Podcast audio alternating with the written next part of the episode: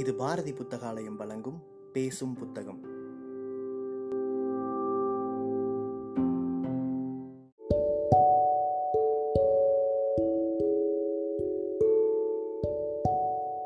Book day இணையதளத்தின் மூலமாக முன்னெடுக்கப்படும் வாசகர்களுக்கான வாசிப்பு போட்டியில் தேர்வான சிறுகதையை கேட்க இருக்கிறீர்கள்.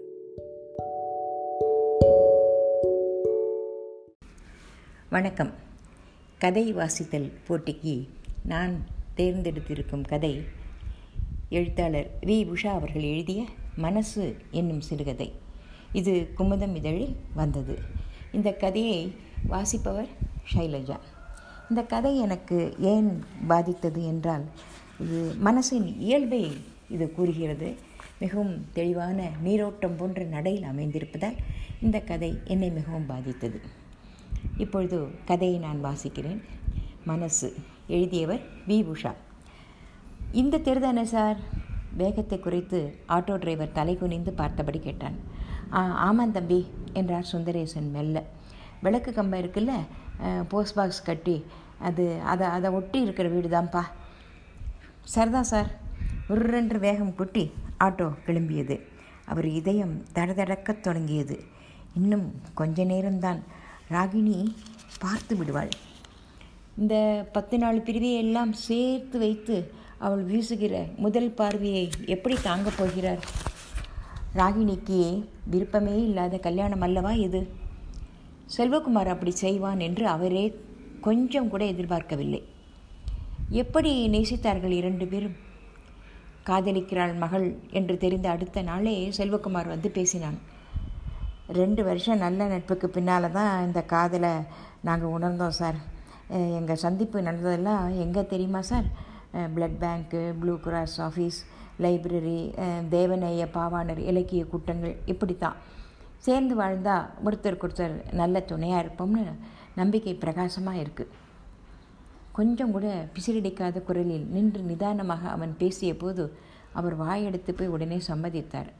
ராகினி அழுது விட்டாள். என்னப்பா பண்ணினேன் எப்படி ஒரு அப்பா கிடைக்கிறதுக்கு.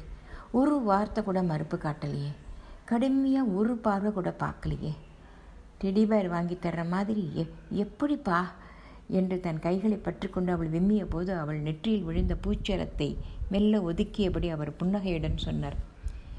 நீ ஏதாவது காரியம் பண்ணுறேன்னா அதுக்கு காரணம் நானாகத்தான் இருக்கணும். என் வளர்ப்பாகத்தான் இருக்கணும். இருட்டை பார்த்து நீ பயப்படும் போதெல்லாம் தட்டி கொடுத்து இரு இருக்கிறதுனால தானே நட்சத்திரங்களை ரசிக்க முடிகிறது என்று சொல்லி கொடுத்தேன். வீரம்னா என்னன்னு கேட்டேன் ஆறாவது படிக்கிற போது பழிவாங்குதல் வீரமில்லை பொறுப்பது தான் வீரம்னு ஷேக்ஸ்பியர் சொன்னதை படித்து காட்டினேன். அம்மாடி ராகினி நான் மட்டும் உன்னை வளர்க்கலம்மா. ரூஸ்வெல்ட் பாரதி கம்பன் ரஸ்கின் வால்டன்னு பெரிய பெரிய சிந்தனையாளர்களும் என்னோடு சேர்ந்து உன்னை வளர்த்துருக்காங்க. பலன் கொடுக்காமல் போகுமா அது? சொல்லு.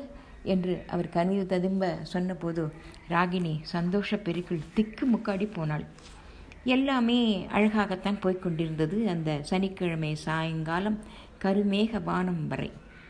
அன்றைக்குத்தான் செல்வகுமார் வந்து பேசினான். முதலில் பேசிய அதே தெளிவுடன் அதே பிசிரடிக்காத வார்த்தைகளுடன். நான் சொல்லப்போகிற விஷயம் நிச்சயமாக உங்களால் ஜீரணிக்க முடியாததாகத்தான் சார் இருக்கும். ராகினி கிட்டே கூட சொல்லாமல் முதல்ல உங்ககிட்ட தான் வந்து நிற்கிறேன் உங்ககிட்ட ஒரு பதிலையும் எதிர்பார்க்குறேன்.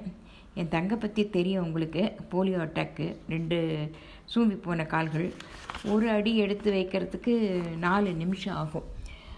அவளை கல்யாணம் பண்ணிக்க ரெடின்னு ஒருத்தன் வந்து நிற்கிறான் சார்.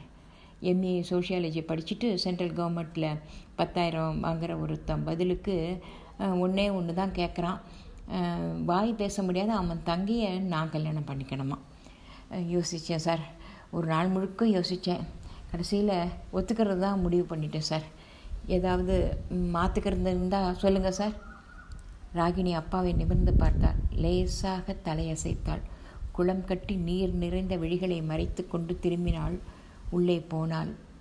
ரொம்ப நன்றி சார் தலை குனிந்தபடி அவன் திரும்பி போனதுடன் அந்த காதல் அத்தியாயம் ஒரு முடிவுக்கு வந்துவிட்டது.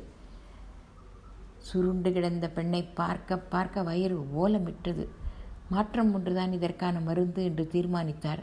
மாதவனை பார்த்தார் மனம் முடித்து வைத்து விட்டார் வாங்க வாங்க வாங்க உட்காருங்க என்று சம்பந்தி வாசலில் ஓடி வந்து வரவேற்று அழைத்து போனார். உட்காருங்க இதோ கூப்பிட்றேன் என்றபடி உள்ளே விரைந்தார். வியர்த்தது.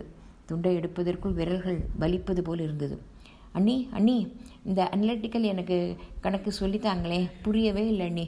ஏற்கனவே நான் இதில் மூணு தடவை ஃபெயில் ஏய் வேதா முதல்ல அண்ணி எனக்கு தான் ஹெல்ப் பண்ணுவாங்க. பேச்சு போட்டிக்கு எழுதி கொடுங்க அண்ணி. மகாபாரத போர் பற்றி நேற்றுக்கு சொன்னீங்களே அமைதியான வாழ்க்கைக்கு வழி சொல்லிக் கொடுக்குற கீதை உருவானது என்னவோ போர்க்களத்தில் தான் ரொம்ப பிடிச்சது அண்ணி எனக்கு. மேடையில் கம்பீரமாக இது மாதிரிலாம் பேசி கைத்தட்டல் வாங்கணும்.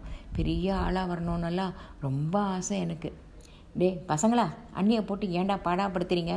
அம்மாடி ராகினி தேங்காய் எண்ணெயில் கற்பூரத்தை போட்டு கரைச்சி முழங்கால் முட்டியில் தேய்ச்சி விட்டியே. வலது கால் வலி போயே போச்சுமா. இடது பக்கமும் அதே மாதிரி தேய்க்கிறியா? பதினாலு வருஷமாக பட்ட வலி. இப்படி ஒரே நாளில் குறைஞ்சுதேம்மா உன் வைத்தியத்தில். நல்லா இருக்குது என் புது மரகளை மருமகளை இப்படி ஆளுக்கு ஆள் போட்டு வறுத்து எடுக்கிறது ராகினி கண்ணு புளியை நல்லா கரைச்சி குழம்பு ரசம் கூட்டுன்னு மட்டும்தாம்மா பண்ண தெரியும். எனக்கு இந்த சென்னா கிரேவி மஞ்சூரியன்னு நீ மணக்க மணக்க செய்யறது பார்க்க ஆசையாக இருக்குது ரொட்டியோட கொஞ்சம் மட்டன் மசாலாவும் சே சேர்த்து செஞ்சு தெரியாமா எனக்கு? விளையாடுறீங்களா எல்லாரும்? என் பொண்டாட்டி அவள் அவளும் செல்லமாக அருமையாக வளர்ந்த ஒத்த பொண்ணு. நாலா பக்கம் பிடிங்கிறீங்களா அவளை? ராகினி முதல்ல நீ வா நம்ம ரூமுக்கு நிற்பதுவே நடப்பதுவேன்னு பாரதியார் பாட்டு பாடு. கேட்கணும் எனக்கு வா. ராகினிம்மா இங்கேயா இருக்க? வாம்மா வந்து யார் வந்திருக்காங்கன்னு பாரு. ஒரு நிமிடம் ஓடியது ராகினி வெளியே வந்தாள். அப்பாவை பார்த்தாள். மின்னல் தெரித்தது. கோடி ஜோதி போல விழிகள் பல வளர்த்தன. அப்பா என்று ஓடி வந்து அவர் கைகளை பற்றினாள். எப்படிப்பா இருக்கீங்க? இழைச்ச மாதிரி இருக்கீங்கப்பா. சாப்பிட்றீங்களா இல்லையா? அப்பா அப்பா என்று பரவசப்பட்டாள். அதை விடுமா சொல்லுமா நீ எப்படிம்மா இருக்க? எப்படி இருக்க? குரல் துடித்தது அவருக்கு. சந்தோஷமாக இருக்கேன்ப்பா. ரொம்ப ரொம்ப சந்தோஷமாக செல்வகுமாரும் நானும் மட்டும் வாழற வாழ்க்கை எப்படிப்பா இருந்திருக்கும்? தேங்கின தண்ணீர் அது. நீயும் நானும் அடி எதிரும் புதிருமடின்னு. இங்கே எப்படி இருக்குது தெரியுமாப்பா? ஆத்து நீர் மாதிரிப்பா. என் படிப்பு ஏன் சேவை ஏன் சங்கீதம் ஏன் அரவணைப்பு என் தோழமை என் சமையல்னு ஒவ்வொரு நிமிஷமும் அர்த்தமுள்ளதா? அழகாக செலவாகுதுப்பா. மனசு ரொம்ப நிறைவாக இருக்குப்பா. உணர்ந்து சொல்கிறேன் நான் சந்தோஷமாக இருக்கேன்ப்பா. தொண்டை கரகரத்தாலும் விழிகளில் சூரியன் ஜொலிக்குமாறு பேசுகிற மகளை அவர் அமைதியுடன் பார்த்தார். எனக்கு தெரியும் என்பது போல. நன்றி. வணக்கம்.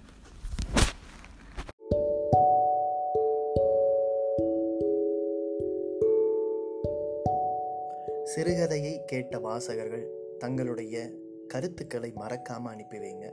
புக் டே இணையதளம் மூலமாகவோ அல்லது நாங்கள் கொடுத்துருக்கிற வாட்ஸ்அப் எண் மூலமாகவோ அல்லது எங்களுடைய சமூக வலைத்தள பக்கங்களின் மூலமாகவோ உங்கள் கருத்துக்களை மறக்காமல் தெரிவிங்க. கருத்துக்களின் அடிப்படையில் தேர்வாகும் சிறந்த வாசிப்புக்கு பரிசளிக்கப்படும்.